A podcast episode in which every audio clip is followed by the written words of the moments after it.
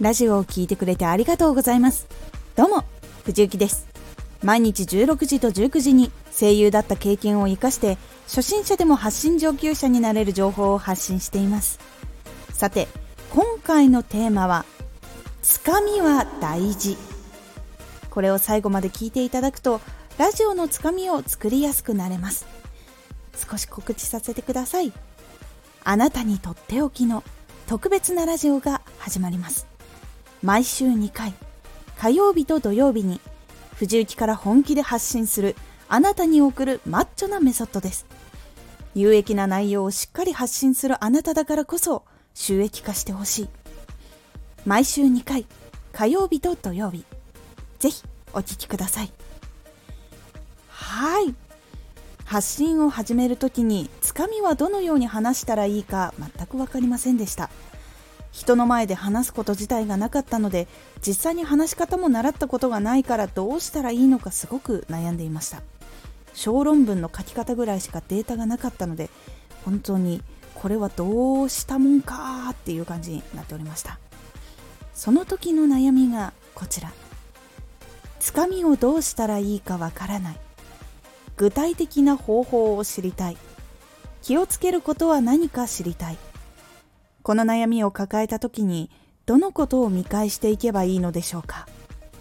ポイントは3つ。1まず第一声を気をつける。2比較的すぐに結論を言う。3本題までを短めに。1まず第一声を気をつける。一番最初の挨拶の声はかなり印象を決めるので気をつけましょう。緊張している時の声もそのまま伝わってしまいます。なのでできるだけリラックスしている。もしくは楽しい時に話すようにするといいです。楽しい落ち着いているという時は聞いている人も聞き心地がいいので緊張していても少し声を楽しめにもしくは高めに話すといいです。楽しい声落ち着いている声をつかみにくい時はリラックスしている時楽しい時に話してみるといいです。友達と話をしていたり家族と楽しく話している時にどんな声をしているのか確認してみるのがおすすめです。2比較的すぐに結論を言う。次に大事なのは挨拶の後から少し後に結論をすぐに話した方がいいです。挨拶の後すぐだと準備ができていないことが多いので少し話題について話したり話に入りやすくしてから結論に入るようにしましょう。しくは軽くテーマを話すことで聞く準備ができるのでいいタイミングで結論を言うようにしましょう。聞きやすいのは挨拶テーマもしくは結論で軽いテーマについて話をするっていうのが流れ的には聞きやすいです。3本題までを短めに。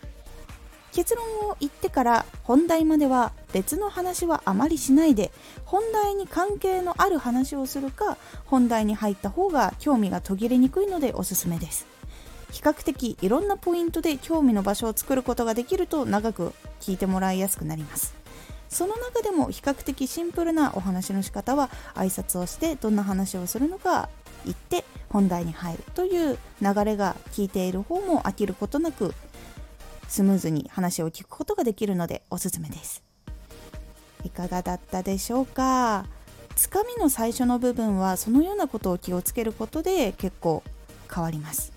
全くわからないままだと話もあっちこっち行って話しているところなんだけどその本題に入る前に興味がなくなってしまったり離脱率が高くなってしまうということもあるのでできるだけシンプルにするように心がけましょう。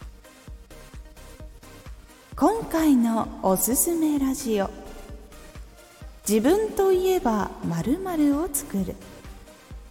自分のイメージを作ると肩書きと同じくらい覚えてもらいやすくなりお仕事も増えるというお話です。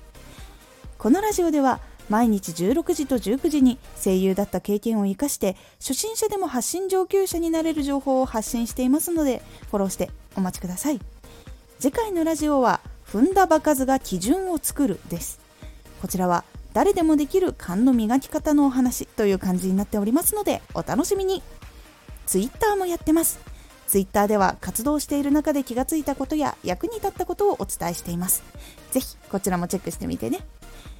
私は話の仕方をわからなかったのでもう解説をしている人とか講演会をしている人の動画とかラジオを聞いて勉強をしました他にも原稿を書く勉強やライティングの仕事など結構学ぶことができました。やっぱり話すことに関わらないとこういうことは学べないんだなってすごく実感をしました。